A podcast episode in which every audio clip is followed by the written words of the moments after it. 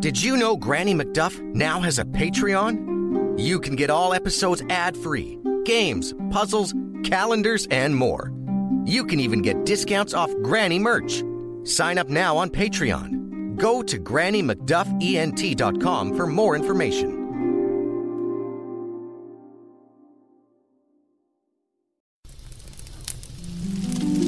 Good evening, children. It's Granny McDuff, ready with a story. So make yourselves comfy, and I'll begin.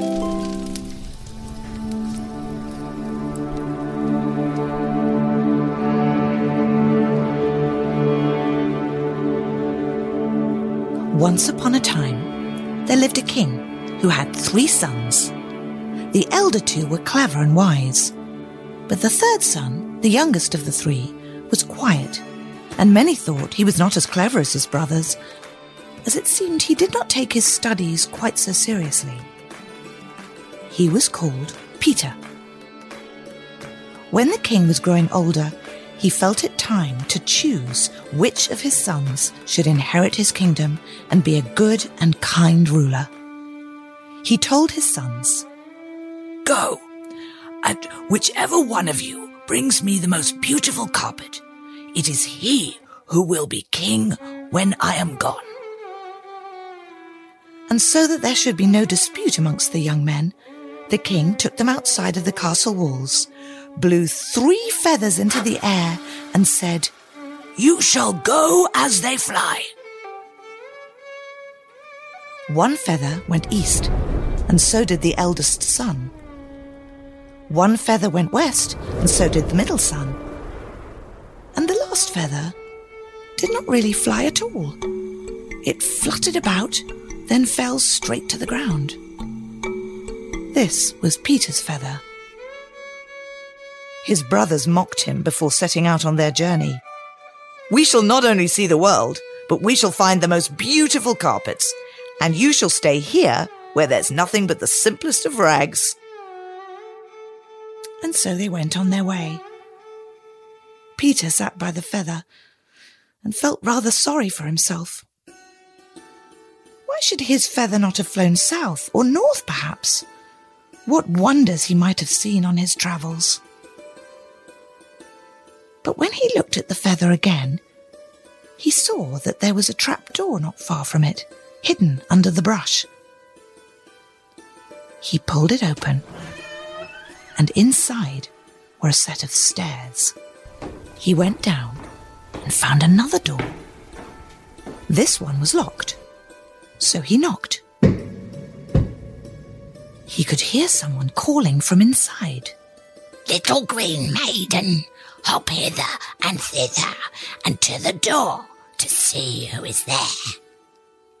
The door creaked open, and there on the other side he saw a great big toad with a great big belly sitting in the middle of the room, surrounded by a group of little toads.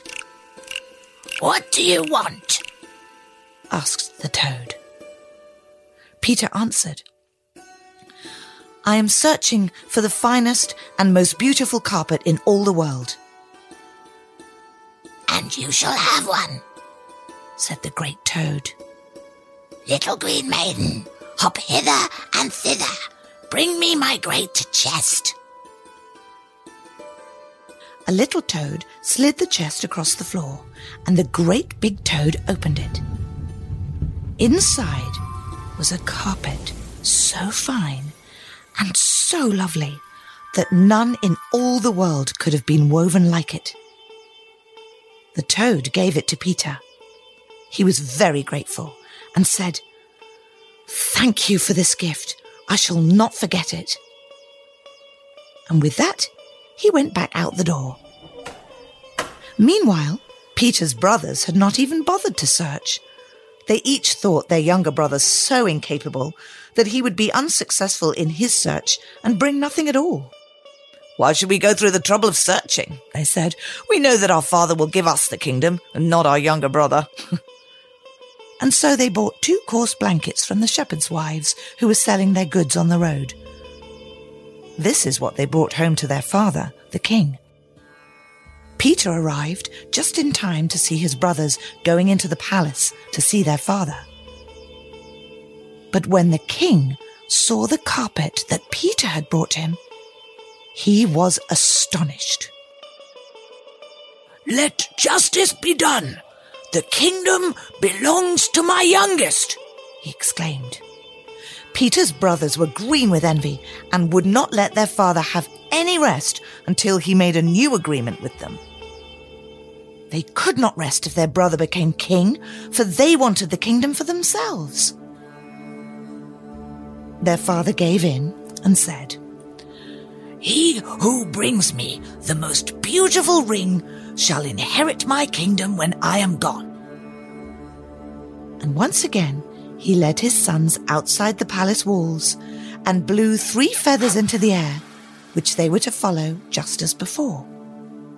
The two older brothers again went east and west, and Peter's feather again flew straight up in the air and fell right back down near the door in the earth, just as it had before. Peter went down to see the toad and told her what he wanted. The toad said, If it is the most beautiful ring you seek, then you shall have it.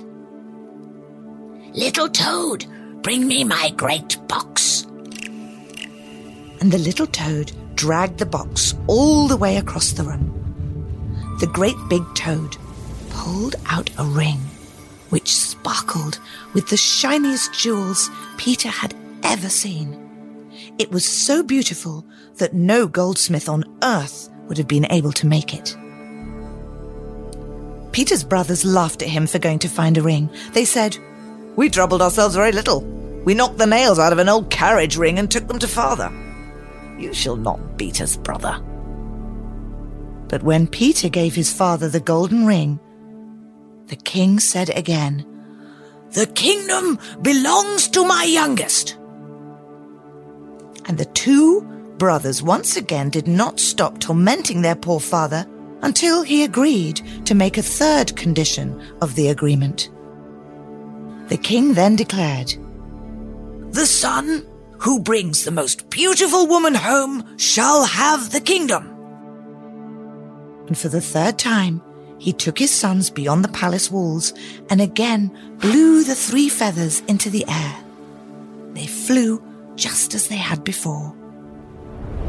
And once his brothers had gone east and west, Peter went down to the great toad and said, I am to find the most beautiful woman. Ah, said the toad. The most beautiful woman, you say? I shall bestow her upon you. But know this, though she may be beautiful on the outside, it is her heart and her soul which are most beautiful. No one in the world is kinder and more loving than she. Now, little toad, bring me my great box and the little toad dragged the box across the room. The great big toad reached inside and produced a yellow turnip, which had been hollowed out, and to which six grey mice were harnessed. How odd, thought Peter. And he asked, What am I to do with that? The great toad answered, Place that little toad who dragged the chest inside the turnip and find out. For I do believe it is fate that has brought you here. Peter gently picked up the little toad and put her into the turnip. Hardly was she inside for a second when she turned into a beautiful maiden, and the turnip into a coach, and the six grey mice into the most brilliant dapple grey horses. The maiden kissed Peter's cheek and said, Take me with you to your father, prince, and we shall see who will inherit the kingdom. They went directly to the king, who was quite taken with the maiden that arrived with Peter. What is your name? He asked her. Arabella, your highness. And it was just then that Peter's two brothers entered with their maidens. The two girls ran up to the king and fawned over his gold crown and his rich silks. Arabella did nothing of the sort. Instead, she stood by Peter and took his hand. The king could see that she possessed the kindest of hearts. And that is what made her the most beautiful. And he decreed that Peter should have his kingdom, and it would be Arabella who would rule with him by his side. And they were never parted from that day on. The end.